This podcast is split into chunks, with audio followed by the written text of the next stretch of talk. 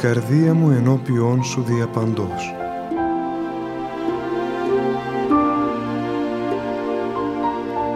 Μια απόπειρα διαδικτυακής επικοινωνίας του πατρός Γεωργίου Σχοινά μαζί σας.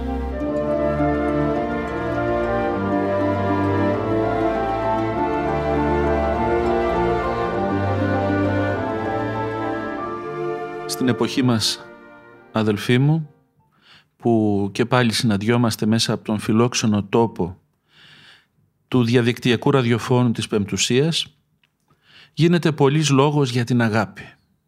Η αγάπη θα λέγαμε ότι είναι της μόδας. Και ποτέ άλλοτε πιστεύω δεν γινόταν τόσος λόγος για την αγάπη όσος γίνεται σήμερα, αλλά ταυτόχρονα η αγάπη ήτανε και είναι και μάλλον δυστυχώς παραμένει το ζητούμενο γιατί είναι ο άγνωστος χ. Είναι εκείνη η αρετή στην οποία οι περισσότεροι αποτυγχάνουμε. Η αγάπη, λέει ο Άγιος Ιωάννης ο Χρυσόστομος, είναι η μητέρα, η πηγή και η ρίζα όλων των αγαθών και η οποία συγκρατεί και ενισχύει όλη μας τη ζωή. Ας ακούσουμε τον Απόστολο Παύλο να λέει στην προς Γαλάτας επιστολή «Ο καρπός του Αγίου Πνεύματος είναι η αγάπη, η χαρά, η ειρήνη, πρόσεχε την ακρίβεια των λέξεων και τη σειρά της διδασκαλίας. Βάζει πρώτη την αγάπη και ύστερα αναφέρει τα άλλα. Φύτεψε το δέντρο και ύστερα έδειξε τον καρπό. Έβαλε τα θεμέλια και ύστερα πρόσθεσε την οικοδομή. Άρχισε από την πηγή και ύστερα έφτασε στους ποταμούς. Και ήδη ο Άγιος Ιωάννης ο Χρυσόστομος μας βάζει σε μία σκέψη ότι μάλλον η αγάπη για την οποία γίνεται πολλής λόγος σήμερα στην εποχή μας δεν είναι μάλλον η αγάπη που νομίζουμε. Εδώ η αγάπη περιγράφεται σαν μια μητέρα όλων των αγαθών, σαν μια πηγή και μια ρίζα. Και μάλιστα συνδέεται με το Άγιο Πνεύμα, όπως αναφέρει ο Απόστολος Παύλος. Άρα, άρα λοιπόν η αγάπη δεν είναι ένα συνέστημα. Είναι καρπός του Αγίου Πνεύματος.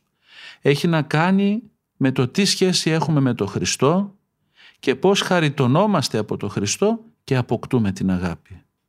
Θα ακούσουμε τον Άγιο Ιωάννη το Θεολόγο να μας λέει ότι ο Θεός αγάπη εστί. Αν ο Θεός είναι αγάπη, για να έχεις αγάπη πρέπει να είσαι ενωμένος με το Θεό. Άρα λοιπόν αυτά τα συναισθηματικά κηρύγματα περί αγάπης από όπου και αν προέρχονται. Από φιλοσοφικούς λόγους, από θεολογικούς ίσως λόγους με μπόλικο συνέστημα, από διάφορες τοποθετήσεις κοινωνικών εργατών περί αγάπης είναι όμορφα μεν, αλλά βλέπουν κάποιες όψεις της αγάπης. Η αγάπη όπως την εννοεί το Ευαγγέλιο είναι κάτι πολύ μεγαλύτερο. Θα προσπαθήσουμε μέσα από τους πατέρες και κυρίως από τον Άγιο Ιάννη το Χρυσόστοπο να δούμε κάποια χαρακτηριστικά της αγάπης. Μήπως και φωτιστούμε λίγο περισσότερο και καταλάβουμε ότι μάλλον μας λείπει η αγάπη και για την αποκτήσουμε πρέπει να αγωνιστούμε λίγο καλύτερα. Λέει λοιπόν ο Ιερός Χρυσόστομος «Από την ειλικρινή πίστη γεννιέται η αγάπη». Αυτός που πραγματικά πιστεύει στο Θεό δεν εγκαταλείπει ποτέ την αγάπη. Και αλλού, μαζί με την αγάπη του Θεού, έρχεται και η αγάπη των πλησίων. Συνδέεται άμεσα η αγάπη με το Θεό. Δεν έχεις το Θεό, δεν έχεις την αγάπη. Και πώς να μην θυμηθούμε τον Άγιο Κοσμά τον Ετωλό, ο οποίος κάνει λόγο για μια αγάπη ψεύτικη, την οποία την ονομάζει ξύγκικη αγάπη. Μια λιπαρή αγάπη θα λέγαμε, μια αγάπη που έρχεται πιο πολύ από τα κατώτερα συναισθήματα του ανθρώπου. Μια αγάπη που είναι να παρεδώσε, που έχει να κάνει με την ειδονή και με την ευχαρίστηση και με τα κανακέματα που καμιά φορά ανταλλάσσουν οι άνθρωποι που λένε ότι αγαπιούνται. Βλέπουμε όμως ο Χριστός να μην προσεγγίζει έτσι. Αν θέλετε λέει να βρείτε την αγάπη, να βρείτε τη σχέση σας με το Θεό, να ενωθείτε με το Θεό και τότε όταν ενωθείτε με το Θεό και τον αγαπάτε το Θεό θα έρθει και η αγάπη στον πλησίον Και λέει σε άλλο σημείο ο Άγιος Ιωάννης ο Θεολόγος όχι ο καθένας που μου λέει Κύριε Κύριε με αγαπάει αλλά εκείνος που ποιεί το θέλημά μου. Βλέπουμε λοιπόν την αγάπη να είναι αποτέλεσμα της στηρίσεως των εντολών του Θεού. Άρα λοιπόν τι γίνεται σήμερα; Σε μια εποχή που δεν τηρούνται οι ευαγγελικές εντολές. Σε μια εποχή που περιφρονείται ο λόγος και ο νόμος του Θεού. Σε μια εποχή που καθέ, κανένας δεν θέλει να ακούσει τη λέξη νόμος, τη λέξη εντολή. Κανένας δεν θέλει να ακούσει αυτό το πρέπει. Χωράει αγάπη. Υπάρχει αγάπη ή ονομάζουμε αγάπη οτιδήποτε έχει να κάνει με την ικανοποίηση των παθών μας. Σε άλλο σημείο, ο Άγιος Ιωάννης ο Χρυσόστομος μιλάει για την αγάπη ως τη μεγαλύτερη αιρετή, πιο μεγάλη και από το μαρτύριο. Γιατί, γιατί χωρίς το μαρτύριο λέει, με την αγάπη σώζεσαι. Χωρίς την αγάπη και μαρτύριο να υποστείς, δεν σε ωφελεί σε τίποτε. Πόσο λοιπόν γνωστή είναι η αγάπη και πόσο άγνωστη; Μάλλον είναι κάτι το οποίο πρέπει να το ψάξουμε ενδελεχώς και θα το ψάξουμε με το μυαλό μας; Σε ένα βαθμό ναι. Θα το ψάξουμε συναισθηματικά, ίσως και λίγο έτσι. Μάλλον θα το ερευνήσουμε πιο πολύ μέσα από το Ευαγγέλιο και μέσα από την τήρηση των εντολών του Θεού. Και όταν ο άνθρωπος τηρήσει τις εντολές του Θεού, όταν ο άνθρωπος μέσα από αυτές τις εντολές αρχίσει να ζει από τώρα την αιώνια ζωή, τότε ο άνθρωπος αυτός αρχίζει να καταλαβαίνει τι είναι αγάπη, αλλά όχι διανοητικά, ούτε συναισθηματικά. Να ζει την αγάπη και να γίνεται ο ίδιος αγάπη, όλος αγάπη. Μέχρι τότε ισχύει αυτό που λένε και στα μοναστήρια οι μοναχοί. Κάνε αγάπη λένε. Δεν λένε δείξε αγάπη γιατί για να δείξεις αγάπη πρέπει να έχεις. Κάνε αγάπη σαν να σου λέει κάνε σαν να είχες αγάπη. Μην τυχόν και αλλοιωθείς σιγά σιγά. Ο Άγιος Νικόδημος ο Αγιορείτης λέει ότι ας ξεκινήσουμε λέει με την εξωτερική εκδήλωση της αγάπης και σιγά σιγά σιγά σιγά θα παρασυρθεί και η ψυχή μας και θα αγαπήσει. Πόσο όμορφα και παιδαγωγικά θέτουν τα σκαλοπάτια προς την κατάκτηση όλων των αρετών οι πατέρες μας και πόσο εύκολα εμείς καταργούμε τα σκαλοπάτια και με την ευκολία που θέλουμε να έχουμε τα πάντα θέλουμε να φτάσουμε και στις αρετές χωρίς τη διαδικασία που οδηγεί σε αυτές. Η αγάπη αλλάζει τα πάντα. Αρκεί να είναι η σωστή αγάπη. Η αγάπη, σύμφωνα με το Ευαγγέλιο, είναι όπως είπαμε ο Θεός. Και λέει ο Άγιος Ιωάννης ο Χρυσόστομος. Τίποτα άλλο δεν φανερώνει ότι κάποιος ακολουθεί το Χριστό και είναι μαθητής του όσο τον αγαπιέται με τους άλλους. Ο Χριστός ζητάει αγάπη σε μεγάλη ένταση. Ποιος από μας τώρα μπορεί να πει ότι έχει αγάπη; Όταν μας ζητάει ο Χριστός να αγαπάμε τους άλλους και μάλιστα με μεγάλη ένταση και βλέπουμε στη ζωή μας ότι διαρκώς αποτυγχάνουμε σε αυτό το πεδίο. Τα σπίτια μας, ενώ θα έπρεπε να επικρατεί η αγάπη μέσα εκεί, δεν υπάρχει. Διαζύγια, γκρίνιες, χωρισμοί, διαπληκτισμοί, ένα πνεύμα διχασμού επικρατεί στα σπίτια μέσα. Στις κοινωνίες μας κανένας δεν συνεννοείται με κανέναν. Γιατί, γιατί η αγάπη δεν υπάρχει. Είμαστε μάλλον σε ημέρες πονηρές, κατά τις οποίες όπως αναφέρει πάλι το Ευαγγέλιο ψυγίσεται η αγάπη των πολλών. Η αγάπη των πολλών έχει ψυχρανθεί. Και έτσι οι άνθρωποι δεν μπορούν να επικοινωνήσουν. Γιατί, γιατί δεν έχουν αγάπη, δεν έχουν το Θεό μέσα τους, να τους εμπνέει αυτή την αγάπη και δεν μπορούν να επικοινωνήσουν.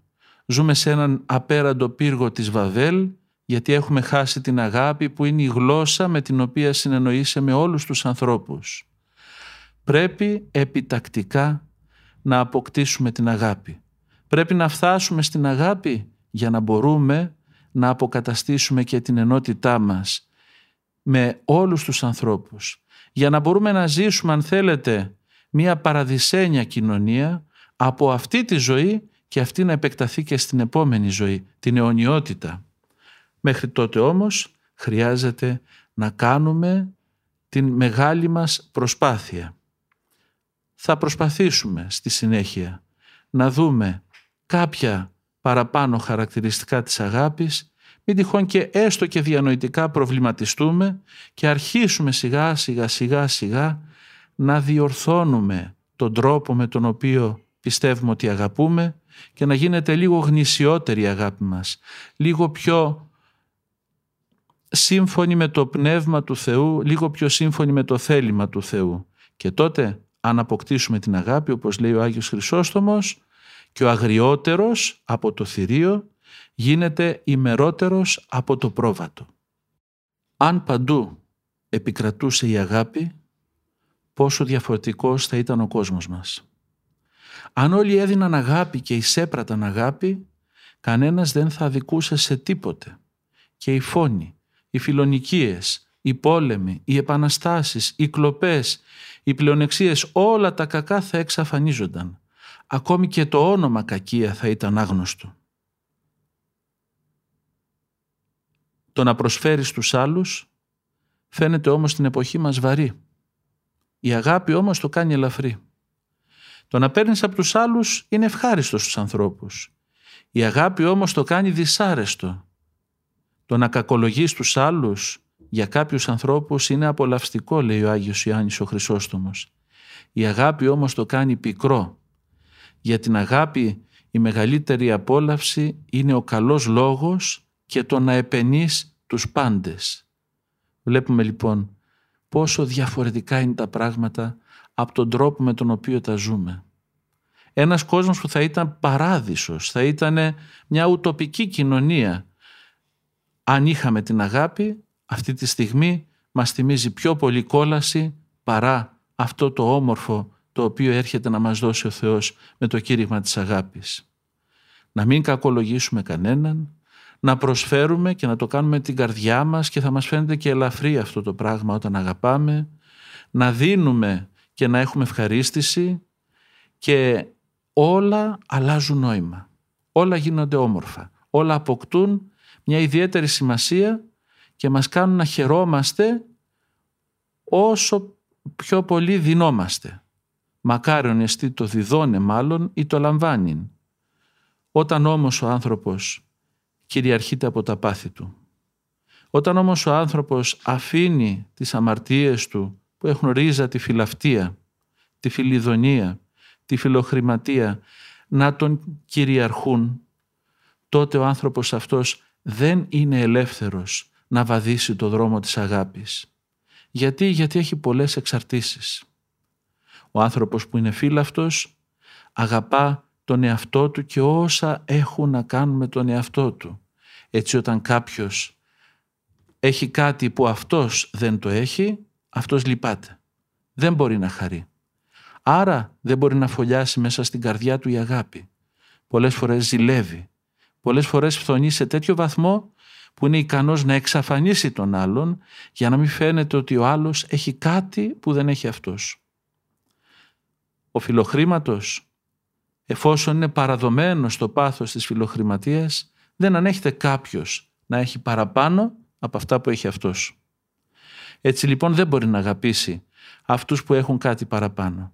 Και θέλει όχι μόνο να μην έχουν εκείνοι, αλλά να τα έχει ή δυνατόν όλα αυτός. Με αυτόν τον τρόπο δεσμεύεται τόσο πολύ η καρδιά, σκληραίνει και είναι ικανός να κάνει τα χειρότερα προκειμένου να εξυπηρετήσει το πάθος του που είναι τα χρήματα. Ο Φιλίδωνος ακριβώς τα ίδια. Θέλει να ζει μόνο ειδονές, μόνο ευχάριστα πράγματα και είναι χαρούμενος μόνο όταν έχει τις ευχαριστήσεις αυτές, αυτές τις ειδονικές καταστάσεις. Αν δεν τα έχει, φεύγει η ειρήνη από την καρδιά του, του φταίνε όλοι και όλα και δεν μπορεί να αγαπήσει κανέναν και τίποτε. Ο άνθρωπος αυτός μοιάζει να μισεί τον εαυτό του. Είναι σαν έναν που είναι διαβητικός και δεν πρέπει να φάει κάποιο γλυκό, κάποια ζάχαρη, κάποιο πολύ γλυκό έτσι ε, κέρασμα που του δίνουν και εκείνος το τρώει γιατί δεν μπορεί να αντισταθεί και όσο το τρώει τόσο περισσότερο φθήρεται η υγεία του, διαλύονται τα αγκία του και παθαίνει χίλια δυο προβλήματα υγείας από αυτή την εκφυλιστική ασθένεια που λέγεται διαβήτης. Κατά τον ίδιο τρόπο ο Φιλίδωνος ξέρει ότι η ειδονή τον βλάπτει, ξέρει ότι τον απαραδίδεται στις ειδονές, τον καταστρέφει ψυχικά και σωματικά και ότι τίποτε καλό δεν μπορεί να προέλθει από αυτό και αφήνεται, βουλιάζει. Και όχι μόνο βουλιάζει αυτός, αλλά με τον τρόπο του βουλιάζει και όσους είναι γύρω του. Γιατί δεν τους βλέπει ως πρόσωπα, δεν μπορεί να τους αγαπήσει, το μόνο που μπορεί να κάνει είναι να τους χρησιμοποιήσει για να εξυπηρετήσει την δίψα του για ειδονή, για ευχαρίστηση. Έτσι λοιπόν, από αυτά τα λίγα που είπαμε νομίζω ότι φαίνεται ότι όταν παραδεδόμαστε στα πάθη μας και δεν ακολουθούμε το θέλημα του Θεού, τις εντολές του Θεού, αλλά τις δικές μας εντολές, τα δικά μας θελήματα, τότε πάρα πολύ απλά δεν μπορούμε ποτέ να αποκτήσουμε την αγάπη. Γιατί έχουμε άλλα πράγματα που απασχολούν την ύπαρξή μας ολόκληρη. Δεν αρκεί να λέμε ότι αγαπάμε, αλλά πρέπει και εμπράκτος να το αποδεικνύουμε. Έτσι λοιπόν για να φτάσει κανείς στην αγάπη πρέπει να περάσει από τη μετάνοια. Πρέπει να επαναπροσανατολίσει την ύπαρξή του ολόκληρη και να φύγει από το θέλημα το δικό του, το εφάμαρτο, το εμπαθές και να προσανατολιστεί προς το θέλημα του Θεού, να αρχίσει να τηρεί εντολές, να αρχίσει να σκέφτεται ότι αυτό τον συμφέρει, να προσεύχεται στο Θεό να τον ενισχύει στον δρόμο των εντολών του και τότε σιγά σιγά αυτός ο άνθρωπος μεταμορφώνεται και αλλάζει. Αλλάζει πρώτα εξωτερικά και σιγά σιγά αλλάζει και εσωτερικά. Και ο Θεός βλέποντας ότι κάνει έναν αγώνα φιλότιμο μετανοίας, του δίνει. Του δίνει χάρη να αποκτήσει πράγματα τα οποία δεν έχει. Ούτε φανταζόταν ποτέ ότι μπορεί να τα αποκτήσει. Έτσι λοιπόν όποιος καλλιεργεί τη μετάνοια, αυτός ο άνθρωπος σιγά σιγά δεν συγχωρούνται απλώς οι αμαρτίες του, αλλά απαλλάσσεται και από τα πάθη του.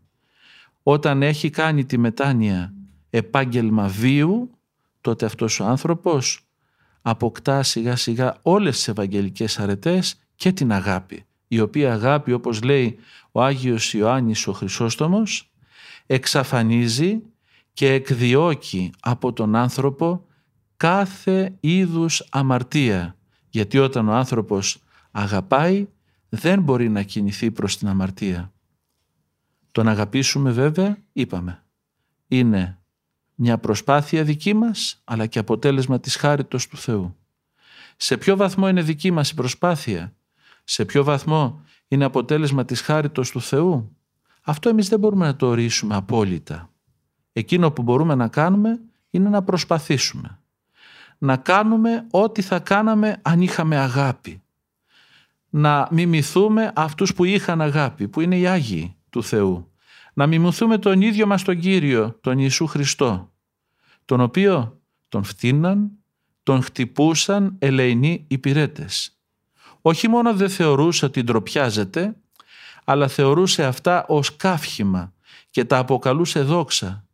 Και όταν εισήγαγε το ληστή και δολοφόνο μαζί του στον παράδεισο πριν από κάθε άλλον, και όταν συνομιλούσε με την πόρνη δεν θεωρούσε ντροπιαστικό το πράγμα, διότι η αγάπη δεν κάνει και δεν νιώθει καμία ασχήμια. Έτσι αναφέρει ο Άγιος Ιωάννης ο Χρυσόστομος.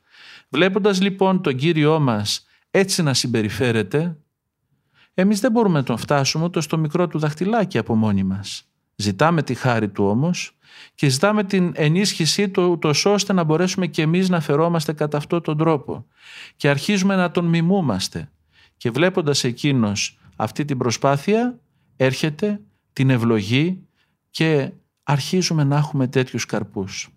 Θυμάμαι κάποτε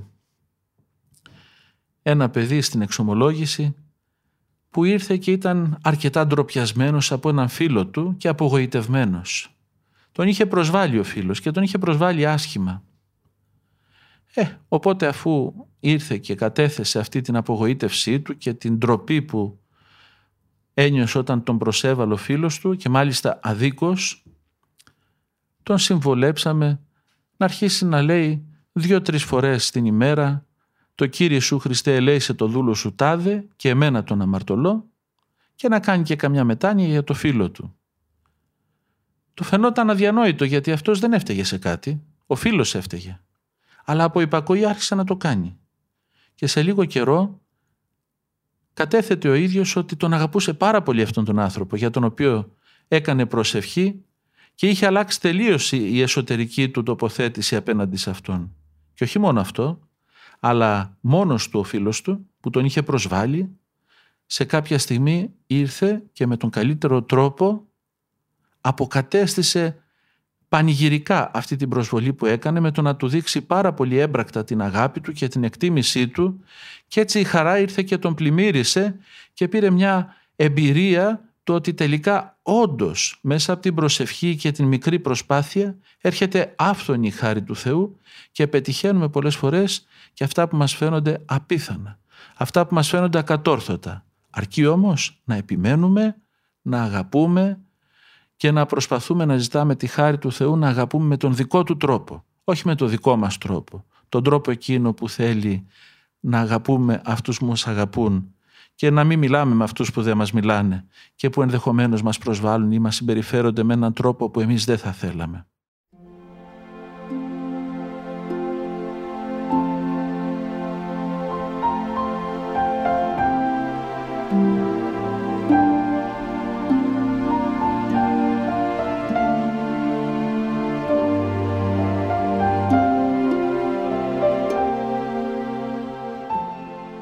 Αναφέρει αδελφοί μου ο Ιερός Χρυσόστομος «Ο μεν ένας αγαπάει επειδή τον αγαπάνε. Ο άλλος αγαπάει επειδή τον τίμησαν. Ο άλλος πάλι επειδή ο τάδε του φάνηκε χρήσιμος σε κάποια βιωτική υπόθεση. Δύσκολο είναι να βρεις κάποιον να αγαπάει τον άλλον ειλικρινά, όπως πρέπει, μόνο και μόνο για το πρόσωπο του Κυρίου Ιησού Χριστού. Οι περισσότεροι δυστυχώς άνθρωποι συνδέονται μεταξύ τους φιλικά για λόγους υλικού συμφέροντος. Μια αγάπη όμως με τέτοια ελαττήρια είναι χλιαρή και πρόσκαιρη. Με το παραμικρό πρόβλημα, υβριστικό λόγο, χρηματική ζημία, ζήλια, φιλοδοξία ή κάτι άλλο παρόμοιο, η αγάπη αυτή που δεν έχει θεμέλιο πνευματικό διαλύεται. Τέτοια είναι η φύση της αληθινής αγάπης. Δεν μαραίνεται με το χρόνο δεν μου τζουρώνεται με τις ποικίλες δυσκολίες. Παραμένει ζωντανή για πάντα. Μόνο η γνήσια αγάπη, η πνευματική, φέρνει καθαρή και ανώθευτη χαρά. Τώρα ο Άγιος Ιωάννης ο Χρυσόστομος μας έκανε μία πατητή όπως τα λέγαμε με ορολογία θάλασσας και παραλίας και μας έβαλε σε βαθιά νερά. Πώς φαίνεται ότι αγαπάμε οι άνθρωποι; Από συμφέρον. Μας κάνει το χατήρι κάποιος, μας λέει μια καλή κουβέντα, είναι χρήσιμο σε κάποια υπόθεσή μας, μας δίνει ωραία δώρα και εμείς χαιρόμαστε και λέμε ότι τον αγαπάμε και μας αγαπάει. Αυτή η αγάπη όμως δεν μπορεί να σταθεί. Εύκολα χάνεται, διαλύεται με το παραμικρό. Μόλις θα έρθει οποιοδήποτε πειρασμός, αυτή η αγάπη σβήνει. Η αληθινή όμως αγάπη δεν χάνεται με τίποτε. Η αγάπη ουδέποτε εκπίπτει θα μας πει ο Απόστολος Παύλος.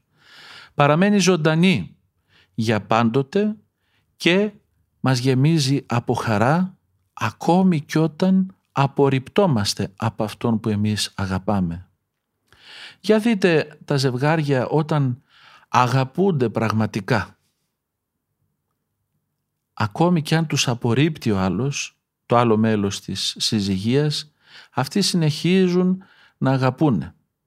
Ο ένας που έχει την αγάπη αγαπά είτε παίρνει αγάπη είτε δεν παίρνει αγάπη. Και αυτό είναι ένα δείγμα για το πώς είναι η αγάπη. Δείτε μια μάνα που αγαπά με ανιδιοτέλεια το παιδί της και χωρίς πολλές φορές να το θεωρεί ιδιοκτησία της όπως κακώς κάνουν κάποιες. Αυτή η μάνα συνήθως τι κάνει; Ακόμη και όταν το παιδί την κακομεταχειριστεί, ακόμη και τότε καταθέτει την αγάπη της. Δεν φτάνει να το μισήσει. Αυτό το πράγμα μπορεί να μας δείξει πώς είναι η αγάπη του Χριστού. Βέβαια, δυστυχώς, ούτε όλα τα ζευγάρια, ούτε όλες οι μανάδες αγαπούν με αυτόν τον τρόπο. Αλλά όταν κάποιος το πετύχει είναι μεγαλειώδες. Έχουμε εντολή από το Θεό να αγαπάμε τους εχθρούς μας. Και εμείς μισούμε αυτούς που μας αγαπούν πολλές φορές, όχι απλώς αυτούς που μας βλάπτουν. Ποια τιμωρία μας αξίζει, λέει ο Άγιος Ιωάννης ο Χρυσόστομος. Πώς θα φτάσουμε να κάνουμε πράξη όλα αυτά τα πράγματα; Ωραία ακούγονται, αλλά δύσκολα θα πει κάποιος. Δεν γίνεται, είμαστε άνθρωποι. Έχουμε κι εμείς λίγο εγωισμό, έχουμε και μια αξιοπρέπεια. Και αν ο άλλος γυρίσει και σου πει κάτι άσχημο, πώς θα το σηκώσεις. Αν ο άλλος σε περιφρονεί και σε επιβουλεύεται και κοιτάζει να σου σκάψει το λάκκο, θα τον αγαπάς. Εγώ θα σας πω κάτι. Ας μην τον αγαπήσουμε. Ας δοκιμάσουμε να κάνουμε κάτι άλλο. Να τον κακολογήσουμε κι εμείς.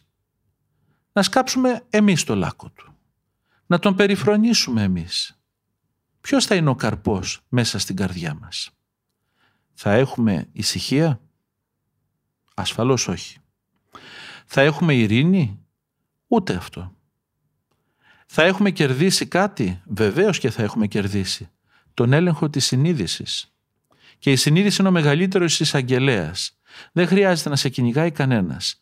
Ούτε ο δικαστής του κόσμου τούτου, ούτε ο, ο δικαστής της αιωνιότητας που είναι ο Χριστός. Η ίδια μας η συνείδηση δεν θα μας αφήνει να ησυχάσουμε. Ο άνθρωπος που ζει μέσα στην ανασφάλεια, που κοιτάζει να ανταποδίδει το κακό σε εκείνους που του κάνουν κακό, που κοιτάζει να περιφρονήσει αυτούς που τον περιφρονούν, που κοιτάζει να κακολογήσει αυτούς που τον κακολογούν, είναι ένας άνθρωπος που ζει σε μία διαρκή ταραχή. Είναι ένας άνθρωπος που πρέπει να θυμάται πάρα πολλά πράγματα, να τα συνδυάζει, να προφυλάσσεται, να ανταποδίδει, να βάζει στη θέση του τον άλλον και όλο αυτό τον κουράζει και τον κάνει να ζει μία κόλαση από αυτή τη ζωή.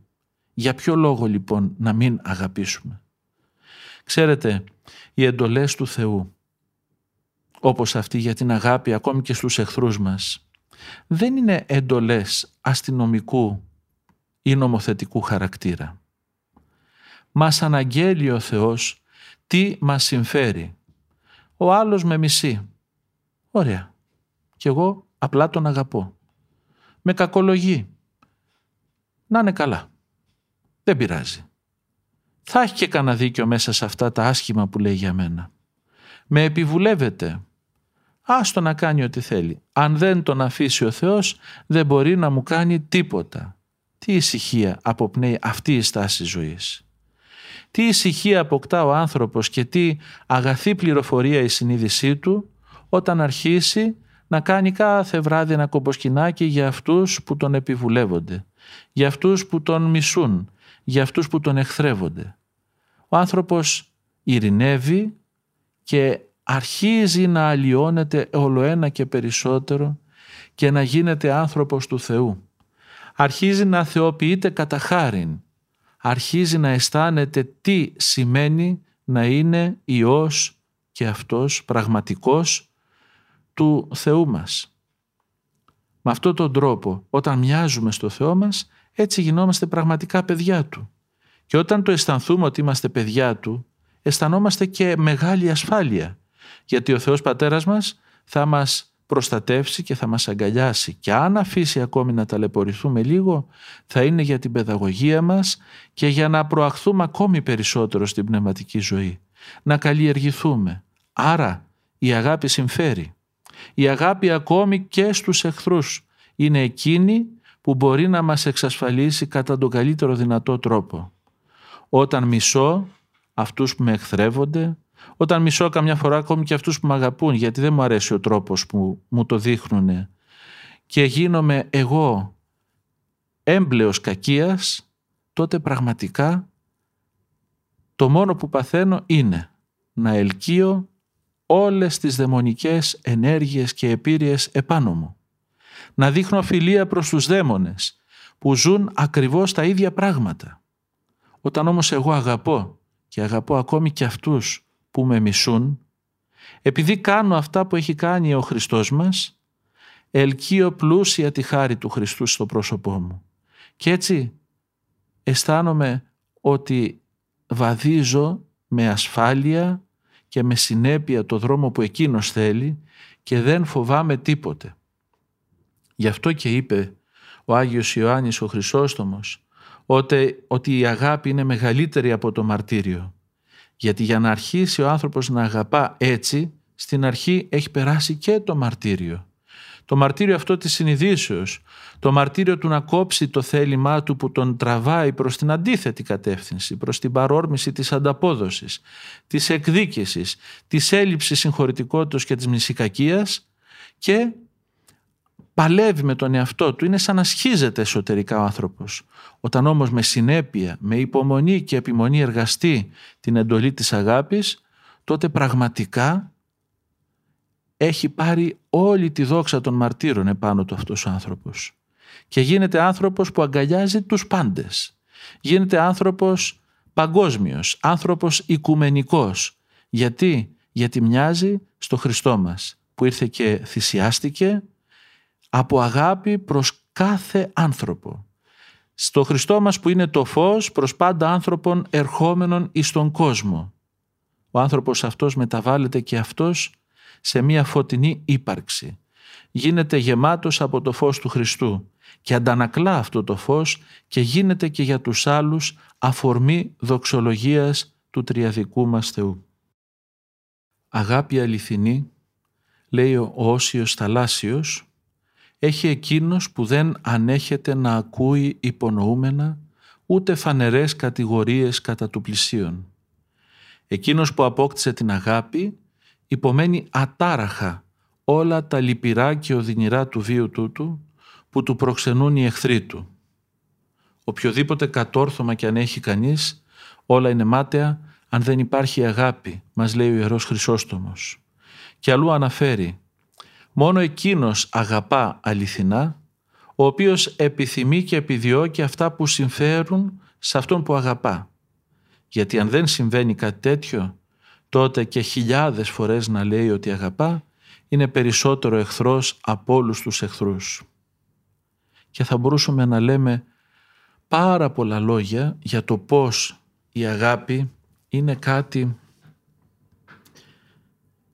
πολύ πιο πάνω από όλα τα από όλες τις λογικές κατηγορίες που μπορούμε να έχουμε μέσα μας για το πώς ορίζεται η αγάπη.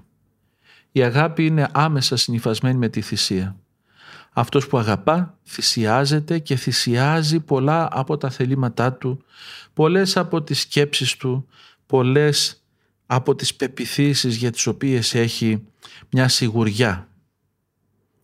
Γιατί αυτός που αγαπά πάει και μπαίνει μέσα στην ύπαρξη του άλλου.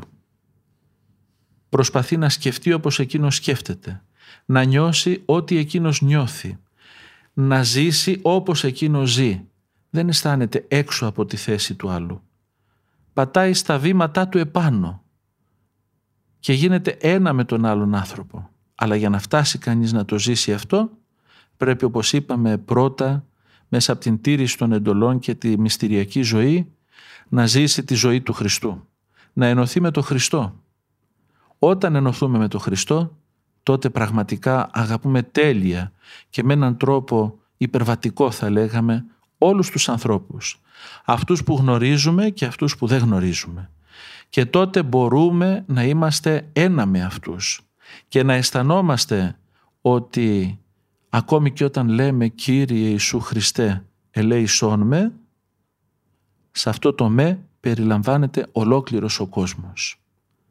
Βλέπουμε τον Άγιο Γέροντα Πορφύριο, τον σύγχρονο αυτό Άγιο της Εκκλησίας μας να προτρέπει τους ανθρώπους να λένε Κύριε Ιησού Χριστέ ελεησόν με και να μην αναφέρονται σε άλλα πρόσωπα στην προσευχή τους. Γιατί, γιατί μέσα σε αυτό το με υπάρχει όλος ο κόσμος. Πόσο όμορφα εκφράζει μια μεγάλη θεολογική αλήθεια ο Άγιος Πορφύριος ότι όλοι μας είμαστε ένας εν Χριστώ Ιησού. Είμαστε ένα σώμα και όλοι εμείς οι άλλοι άνθρωποι είμαστε κύτταρα του ίδιου σώματος και τότε πονάς επειδή κάποιος πονάει, χαίρεσαι επειδή κάποιος χαίρεται και εύχεσαι για όλους και όλοι δέχονται την ευεργεσία αυτής της προσευχής που κάνεις έχοντας αίσθηση ότι προσεύχεσαι εξ ονόματος όλων και ζητείς έλεος και συγχώρηση όχι μόνο για τις δικές σου αμαρτίες αλλά και για τις αμαρτίες όλων για τις οποίες θεωρείς και υπεύθυνο τον εαυτό σου.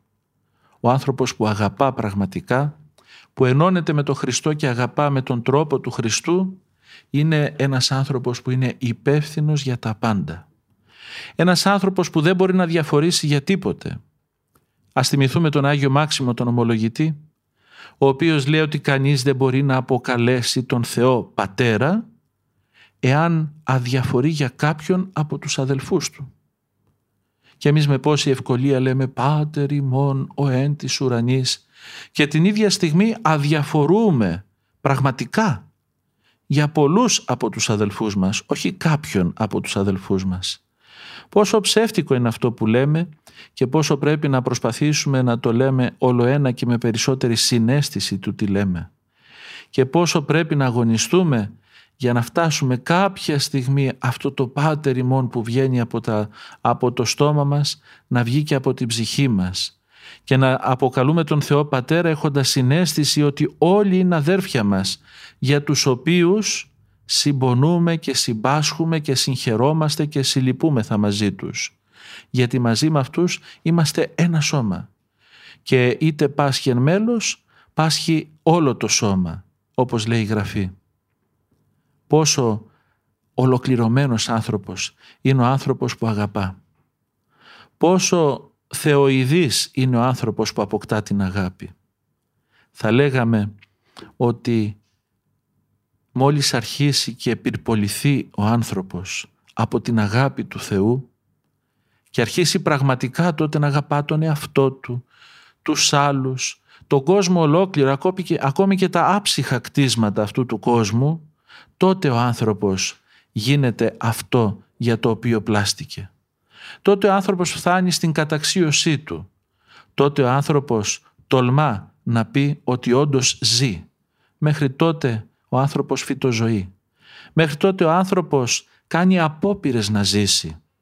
Αν όμως αγαπήσει ο άνθρωπος, τότε πραγματικά ζει, πραγματικά υπάρχει.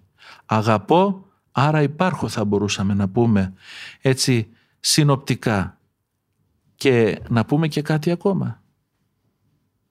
Όταν κάποιος αγαπά πραγματικά, όταν κάποιος έχει φτάσει σε αυτό το είδος της αγάπης, και έχει ξεφύγει από αυτές τις γήινες, τις φθαρτές, τις μάταιες προσεγγίσεις της αγάπης, τις συναισθηματικές και επίπλαστες πολλές φορές.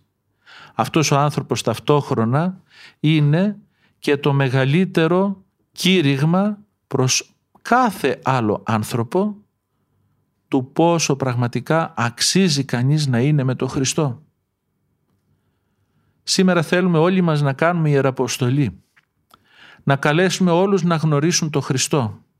Αλλά η στάση μας, η ζωή μας, ο τρόπος που μιλάμε, που στεκόμαστε, που σκεφτόμαστε, που αισθανόμαστε, δείχνει ότι εμείς οι ίδιοι δεν έχουμε συναντήσει το Χριστό.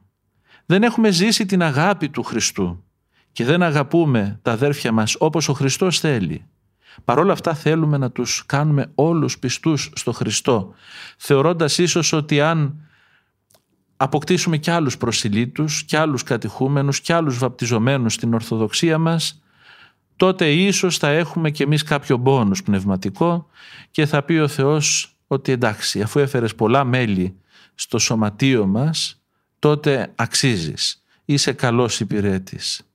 Δεν είναι έτσι τα πράγματα. Ο Χριστός δεν μας είπε με το ζόρι να φέρουμε κανέναν. Και ο Χριστός μας είπε να συνδέσουμε τους ανθρώπους με το πρόσωπό Του και να τους αγαπήσουμε με όλη μας την ύπαρξη όπως Εκείνος αγαπά τον κάθε άνθρωπο.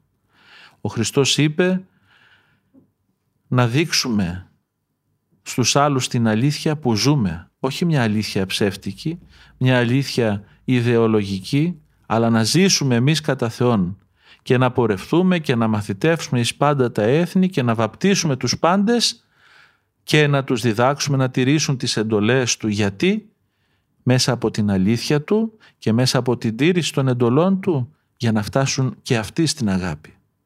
Εμείς σερβίρουμε στους άλλους την αλήθεια μας και την αγάπη μας, αλλά δυστυχώς δεν είμαστε καλοί εκπρόσωποι της αλήθειας και της αγάπης που λέμε ότι έχουμε. Αυτή η αλήθεια και αυτή η αγάπη έχει πρόσωπο.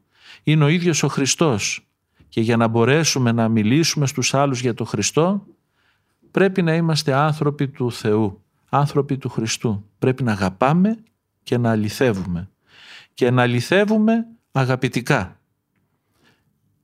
Ο άνθρωπος που φτάνει στην αγάπη πετυχαίνει και τα δύο. Είναι ο άνθρωπος εκείνος που μπορεί να σου πει τη μεγαλύτερη αλήθεια, ακόμη και την πιο πικρή για σένα και να την πει με τέτοια αγάπη και τέτοια ανιδιοτέλεια που σίγουρα και θα σε προβληματίσει αλλά και θα σε κερδίσει. Για θυμηθείτε έναν σύγχρονο Άγιο της εποχής μας, απλοϊκό, ολιγογράμματο, τον Άγιο Νικόλα τον Πλανά, ο οποίος δεν είχε την ικανότητα να λέει κηρύγματα, δεν είχε την ικανότητα να ξέρει θεολογικά γράμματα πολλά, αλλά τι έκανε, πήγαινε και λειτουργούσε. Και λειτουργούσε επί ώρες και προσκόμιζε χιλιάδες ονόματα, χιλιάδες ονόματα. Και έκανε προσευχή για τον κάθε άνθρωπο που συναντούσε, για κάθε έναν που θυμόταν και για όλους όσους του λέγανε οι άλλοι να προσευχηθεί. Αυτός ο άνθρωπος λέει εκεί στη γειτονιά που πέρναγε για να πάει στο ναό του, ο Άγιος Νικόλας ο Πλανάς, συναντούσε κάθε μέρα έναν, ένα τσαγκάρι, ο οποίος ήταν κομμουνιστής μάλιστα φανατικός της εποχής εκείνης και δεν χώνευε καθόλου τους παπάδες. Κάθε φορά λοιπόν που πέρναγε ο Άγιος Νικόλας ο Πλανάς, επειδή ήταν άνθρωπος που αγαπούσε, γιατί, γιατί είχε γίνει θεοειδής ολόκληρος, είχε αλλοιωθεί από τη χάρη του Θεού. Του έλεγε μια καλημέρα τόσο όμορφη, τόσο πλατιά, τόσο χαμογελαστή, που ο άλλος στην αρχή θύμωνε και γύρναγε το πρόσωπό του αλλού. Πέρναγε και το απόγευμα και του έλεγε και καλησπέρα με τον ίδιο τρόπο. Ποτέ δεν τον αποστράφηκε. Ποτέ δεν γύρισε αλλού το πρόσωπό του και ποτέ δεν γύρισε να τον κατηγορήσει αυτόν τον άθεο, τον κομμουνιστή, τον ενάντιο στην πίστη. Αλλά πάντοτε του φερόταν με πάρα πολύ αγάπη. Σιγά σιγά σιγά σιγά περνώντας ο καιρός, περνώντας τα χρόνια γιατί βλέπετε η αγάπη θέλει και υπομονή. Έφτασε αυτός ο τόσο δογματικά αντίθετος με τους παπάδες και με το Θεό να λέει όταν θα έρθει η εποχή που θα κυριαρχήσει η επανάσταση του, προ, του προλεταριάτου και τότε θα σφάξουμε όλους τους παπάδες του κόσμου γι' αυτό τον παπά θα μπω μπροστά εγώ να τον υπερασπίσω γιατί αυτός είναι πραγματικός παπάς. Τι μεγαλύτερη ομολογία θέλει κάποιος και τι μεγαλύτερη ιεραποστολή από αυτή που έκανε αυτή η όμορφη ανιδιοτελής καλημέρα και καλησπέρα και καληνύχτα του Παπα-Νικόλα του Πλανά. Ας προσπαθήσουμε να αποκτήσουμε και εμείς τα κότσια, να θέλουμε να αγωνιστούμε για να αποκτήσουμε αυτή την αγάπη. Την αγάπη που ζητείται εαυτής, την αγάπη που δεν παροξύνεται, που δεν χαίρει επί τη αδικία, αλλά συγχαίρει τη αληθεία. Την αγάπη που ουδέποτε εκπίπτει, που πάντα στέγει, πάντα υπομένει, πάντα ελπίζει. Και τότε να είμαστε σίγουροι ότι θα έχουμε πετύχει το στόχο μας, να γίνουμε ένα με τον Χριστό και ένα με τους ανθρώπους.